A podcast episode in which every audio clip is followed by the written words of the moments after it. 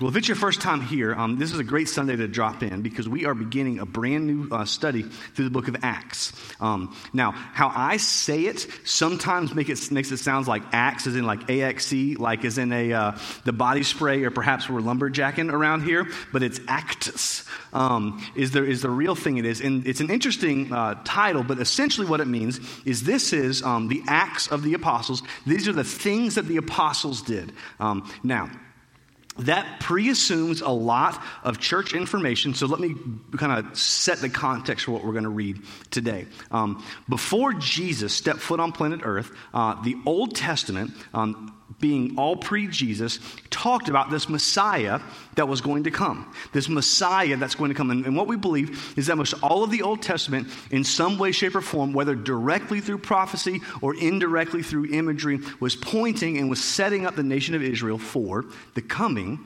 Messiah. Well, Jesus steps foot on planet Earth starting as, as we have it recorded in our Gospels in Matthew, Mark, Luke, and John. They are the four accounts of the documents of the life of Jesus, where they sat down and they wrote down this is what happened in the life of Jesus. And, and in this life, he did some incredible stuff. He did miracles at times. Uh, at times, he did some teachings that were riveting. At times, he did teachings that were so repulsive, it drove everybody away. And then he'd heal some folks, and they'd all you know, come flocking back to him. But then at the end, he did what no one thought the Messiah would do. He died. And the big problem is one, theologically, God dying does not fit squarely into anybody's box at the time. No one thought God was going to die. In fact, this is evidence of the self admission of the writers of the New Testament, as they would say, Not even we believed. We thought maybe great teacher, maybe wise prophet, but we had hoped he was the Messiah with the implication, but we didn't think so anymore because no one expected God to die. And then they saw him rise from the dead. But the problem was, is they thought one of the primary functions that the Messiah would do was to return the nation of Israel to its place of power. They believed that the nation of Israel was God's ordained nation, that one of the things or one of the aspects, one of the actions that the Messiah would do is he would, as a primary mission, restore the nation of Israel. In fact, it said it well in Isaiah. It's reiterated in a bunch of different places, but Isaiah says it specifically that, that, that in the Messiah, the government, as it says, will rest on his shoulders.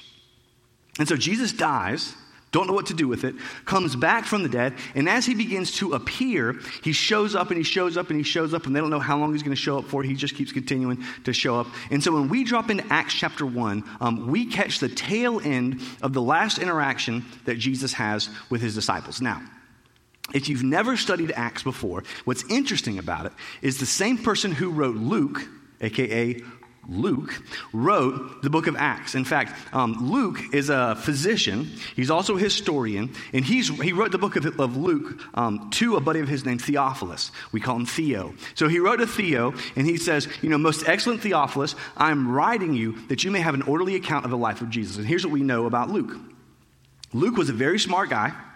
Luke he witnessed and he um, interviewed lots of eyewitnesses. He talked to lots of people. Luke most likely followed around Peter for a number of years and talked to Peter, wrote down the stories that Peter would tell him. And then Luke documents what happens in the life of Jesus. Well, in Acts 1, he kind of parlays what he wrote down in the book of Luke and he, he parlays it into Acts and says, This is another kind of rendition, Theophilus, of basically what happens in the early church. Now, pause. That's literary what's happening to this point. Let me tell you why I love the book of Acts. It is, I think, one of the most simple and dynamic questions that we can ask. What would you do? What would you do if you had full knowledge of the teachings of Jesus? What would you do, in fact, if all you had was the teachings of Jesus? You had no knowledge of how to live out this Christian life. You had no mentors who were going before you. In fact, there wasn't anybody to disciple them. All they had was their experience with Jesus and no church history. In fact, at that point, they didn't even know church was a thing. They just had a mission. And so the question is this What would you do? What would you do if you had no knowledge of Christian life, if you had no knowledge of church history, if all you had were the teachings of Jesus and the mission to take it to the nations. And this is what the book of Acts documents. Now, if you're in here and you're kind of on the periphery of Christianity or Jesus or, or church, then I just think from a base level, this is a fascinating document because there is no doubt that one of the most influential things or movements that has happened in all of history has been the movement of Christianity, the movement of Jesus. And this captures the beginning, the first days and the first few years of the life of Jesus. But as we're going to see, the mission was different than what they thought the mission was going to be. And again, if you got your Bible, you can open up to Acts chapter 1, starting at verse 1. He said, In the first book, O Theophilus, I have dealt with all that Jesus began to do and to teach until the day he was taken up. He says, After he had given commands through the Holy Spirit to the apostles whom he had chosen. Verse 3 He presented himself alive to them after his suffering. That was his death. He says he presented himself back, resurrected, by many proofs. And we've talked about this a number of different times. And this is, again, so important just to reiterate that the reason that they believed in Jesus wasn't because of belief and it wasn't because of faith. What they believed was that Jesus rose from the dead, and before he rose from the dead, he claimed that he had the authority to forgive sins. When he died, they probably thought, doesn't have the authority to, to, forgive sins. But after his death, they saw him rise again, and it was the proof and the validity of that that they believed if he can actually call his own death, which none of us believe, and we saw him rise again, then perhaps he is who he says he is, and he can do what he can says he can do. They didn't believe because of belief or have faith because of faith. They believed in the proof of the evidence of the resurrection. And they consequently placed their faith in the fact that this guy who called his own death and came back could forgive sins. So he did that. He appeared to them for 40 days. Many proofs he appeared to them for 40 days and speaking about the kingdom of God. And while staying with them, he ordered them not to depart from Jerusalem, but to wait for the promise of the Father, which he said, you heard me, for John baptized with water, but you will be baptized with the Holy Spirit not many days from now. So, this was the, the, the things that Jesus said to him. He said, Okay, here's what I want you to do. I'm going to go back up into heaven, um, but when I do, I want you guys to go to Jerusalem. In Jerusalem, you're going to hang out there, you're going to wait there, and I am going to send the Holy Spirit down, and you're going to experience this, and I'm going to give you some marching orders in just a couple verses on what to do with that. So, verse 6. So, when they had come together, they asked him, and they said, Lord, Will you at this time restore the kingdom to Israel? Now, again, this is why it's so important. They thought the primary purpose of Jesus was that Jesus was going to restore the nation. They said, okay, the mission of what you are supposed to do next is to restore this nation. Now, Jesus was about to flip this on its head, and he was about to give them a whole different mission than I think what they had originally intended and thought. So, this is what Jesus says back to him. He says, Verse 7 It is not for you to know the times or seasons that the Father has fixed by his own authority, but you will receive power when the Holy Spirit has come upon you, and you will be my witnesses in Jerusalem, in Judea, Samaria, and to the ends of the earth. Now, what I think is, is, is fascinating about this is there's multiple parts. One, to this point, they thought the purpose of God was going to be to restore the nation. What Jesus turns and pivots to, he says, I'm going to restore some stuff. But for the time being, what I'm going to restore is not a nation, I'm going to restore nations of people. I am going to, and I'm going to be in the business of restoring people to myself. And so here's what I want you to do I want you to go. The primary mission is not to restore the nation of Israel. I want you to go and I want you to bring the kingdom to people. He said, but you can do this once you have the Holy Spirit. And in fact, this way, again, this way I said, it says, he said, but you will receive power after the Holy Spirit has come upon you, and you will be my witnesses. Now, significance of that is that for many of us, when we think about this idea of, of how we put it in the modern context as evangelism, um, what we think is how do we help this mission, this story? How do I share my testimony? But But here's what Luke is saying that Jesus said When you receive the Spirit, you will be my witnesses. You don't have to force yourself to be my witnesses. It is the natural cause and effect of being filled with the Spirit. Another way of looking at this is in Matthew. Matthew chapter 5, Jesus is, teaching, giving the Sermon on the Mount. And he's talking about letting your light shine. He says, you know, no one, you know, sitting on a hill can't be hidden. No one lights a lamp and puts a bowl under it. He says, in the same way, let your light shine so that all people can see it. Now, here's why I think this is significant. Because I think for many of us, the problem that we run into, and I think the problem that we interface with, is the fact that instead of, instead of forcing our light to shine, we have a habit of stopping our light from shining. Here's what that looks like. here's what that means. The natural cause and effect, again, is to let it. But we try to figure out ways not to. Um, so you're in your cubicle at your office and you're um, thinking, and you have a, a friend or a coworker who you know is in need. And you feel this prompting, this internal pull that I ought to go have a conversation with this person. And you don't have to force that prompting, you just feel it, you just know it.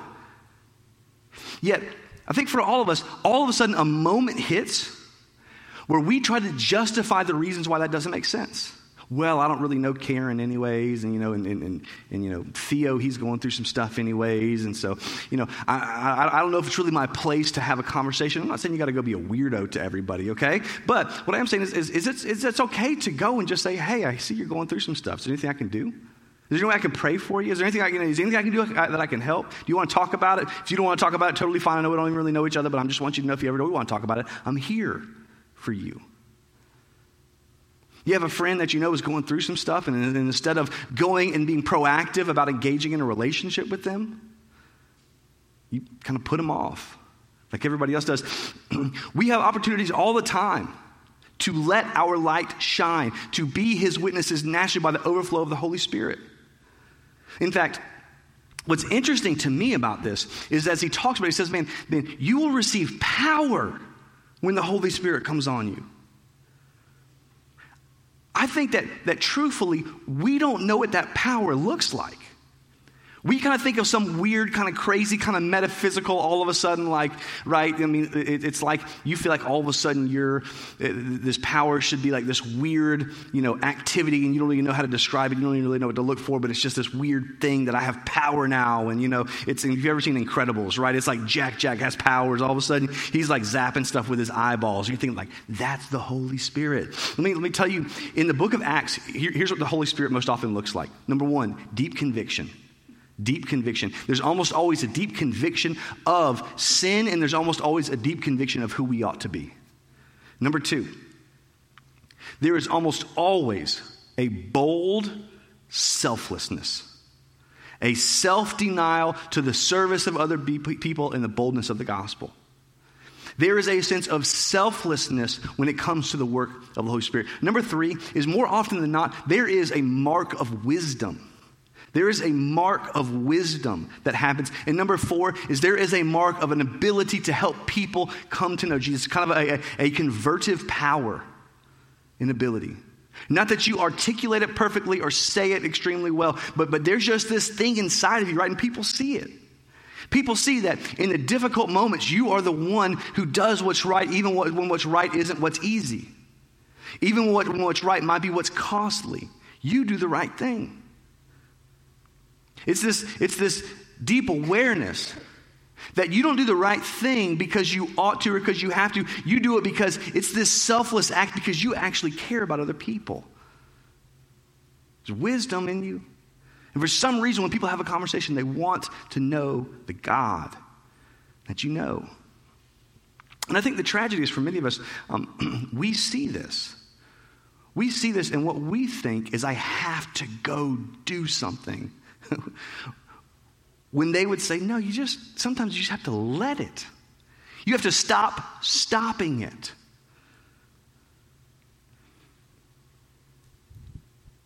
And so after that, Jesus just disappears It would have been helpful if he would have given some like tips and some pointers about good strategies and, and what to do next. But verse 9, and when he had said these things, as they were looking on, he lifted up, and a cloud took him out of their sight.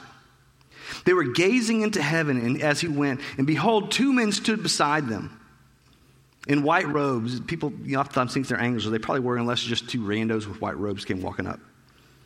He said, Men of Galilee, why do you stand looking into heaven? Which I feel like is the silliest question. Because we just saw Jesus go up there and we don't know what to do now, right? Like, I don't know if you ever put yourself in the apostles' shoes. Sometimes you again view these guys, you know, idealistically, but I think they're looking up there, and I'm, I, I was, I wonder, was this like one of those um, when he goes up and he disappears, and you're just like, shut up, that just happened, or was it like a um, uh, a balloon? You know, when like a balloon goes up, and you're like. Ah, is that a bird or a satellite? Is that Jesus? I don't really know. But, but they're looking up and they see him kind of disappear, and this guy comes up, and these guys come up out of left field, and they're saying, Why are you looking up? It's like, because we just saw the resurrected Savior ascend into the clouds. That's kind of a big deal. So we're just sitting here awestruck, trying to figure out if we're seeing bird satellite or the Savior. We're not really sure, but we're looking up, seeing this thing. And he says, Hey, hey, stop looking up because we want you to know there's a mission. They go on to say this.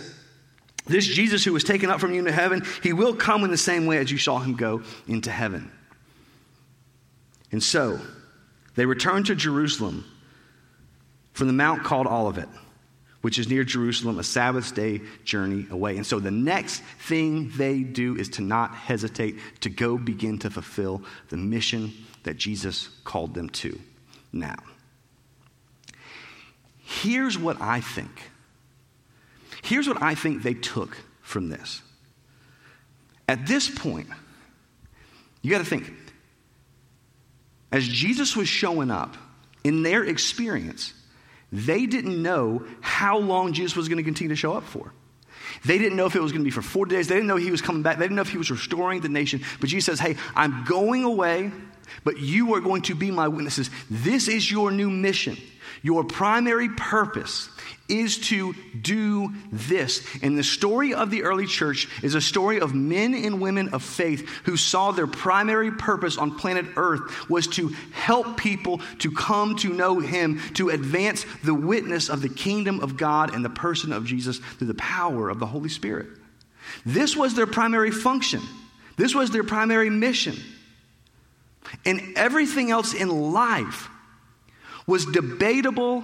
Everything else in life was how do we integrate whatever else happens in life in light of this mission? You see, I think if I were to juxtapose our lives compared to their lives and say, what is the biggest difference that I see from a perspective of the book of Acts?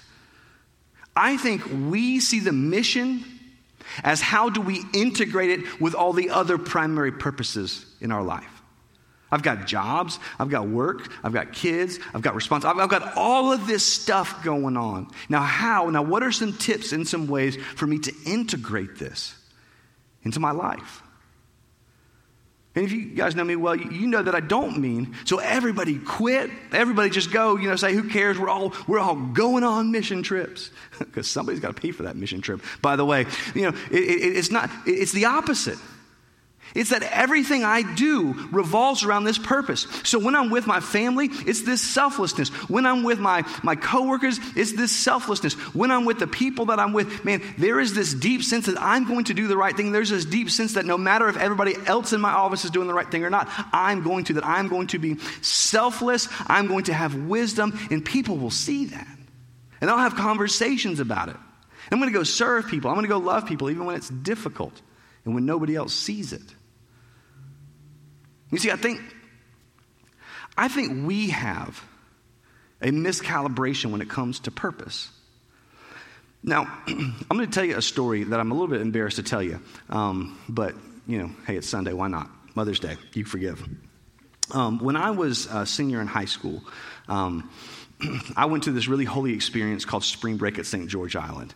Um, and if you've ever been to one of those, then you know, man, the, the, amount of Bible studies that happen on that island per capita are, are compelling. Um, that's a joke, by the way, to say that it's not the most uh, holy experience in, in, in, life. But senior in high school, um, and I drove uh, what I thought at the time was the most beautiful vehicle. It was a 1989 Eddie Bauer uh, Ford Bronco. Um, it was the exact same, by the uh, exact same truck, by the way, that O.J. Simpson um, drove. Anybody remember the O.J. chase? Okay, cool. That means you're over 35 probably. So, um, so, so I had the exact same vehicle, um, and me and my buddy, um, his name was Todd, but we called him Taco. Um, me and my buddy Taco, we were going to drive down to St. George. It's going to be Friday night, but before we drove down, um, there was a fight at the Moon. Not like people were getting in a fight, but there was sorry a boxing match at the Moon, um, and it was a guy named Henry Akinwande, which nobody here probably remembers, but he was a, it was a Tallahassee guy, and he was fighting this dude Hurricane Peter McNeeley. Now, Hurricane Peter McNeeley was not a good boxer, okay? He just fought Mike Tyson one time and got knocked out in one round. And everybody's like, oh my gosh, he fought Mike Tyson, you know?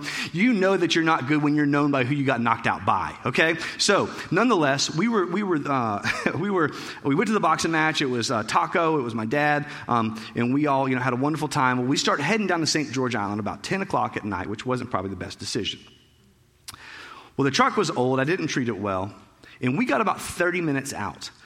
And somewhere along the way, um, it's nighttime, and it's just me and him, me and Taco, and I see sparks start to happen underneath my truck.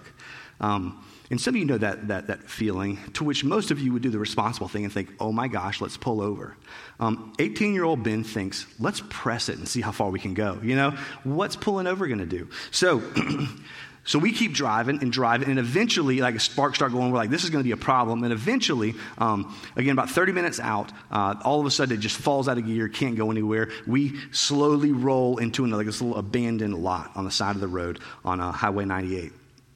Well, instead of being a, a good kid, um, I decided instead of calling my dad, I was just going to call my friends and say, hey, will y'all come pick us up? You know, my dad, he's probably asleep anyways. You know, I care about him. So will you guys just come and pick us up and, and bring us to St. George Island? So my friends said, yeah, you know, absolutely. We'll come pick you up. So they came, picked us up, transferred all the stuff over, got in the truck, you know, went, started having a great week, having a great time at spring break. Um, about Thursday, or uh, not Thursday, probably about Wednesday, I got a call from my dad. Now, if you've ever gotten a call from your parents, um, you know this. This there, There's multiple calls. There's one call that's like, hey, how's it going? How's, how's the beach? you know?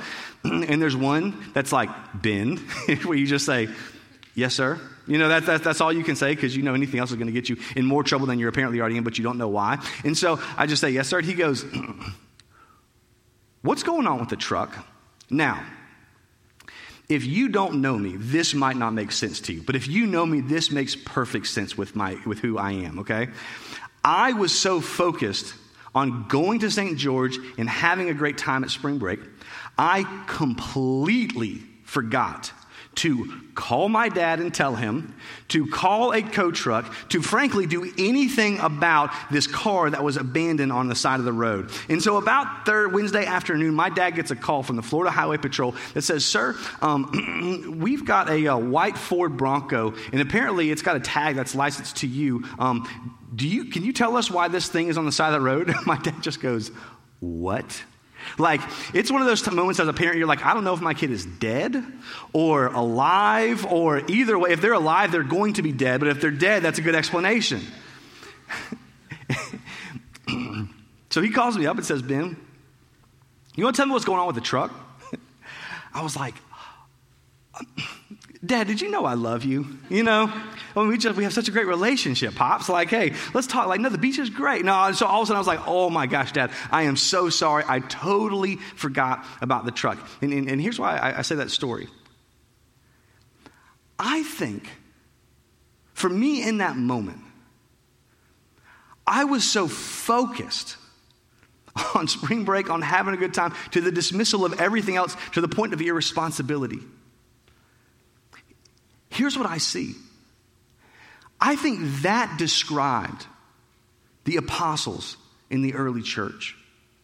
I think they were so focused that Jesus had said, Hey, you are going to be my witnesses that the entire world needs to know. I think it's remarkable to drop ourselves in, this, in their story. Because to be honest, we look at these people and they're, they're these people of heroic faith. These, these men and these women that would eventually change the world. Most of the people in this room are more educated than they were, or will be more educated than they were. These are not people of extraordinary means. These were the people who had mostly been rejected from rabbinical school and weren't good enough. And they had this mission to go to the entire world. Before there were cars or cell phones, or you could just post it on YouTube and, like, oh, it's in the world. You know, anybody who in any country, they could just pull up my YouTube video I've done, my evangelism. I mean, this was before anything. That meant somebody either had to walk or somebody had to, like, ride a donkey to the ends of the earth. And what would you do with that? And here's the thing I think what drove them was this defined their entire existence. This defined everything they were, this defined everything that they did. This was not something to integrate with life. This became life, and everything else became a question of how do I integrate it with this central purpose and mission. You see, my purpose that day was to get to the beach.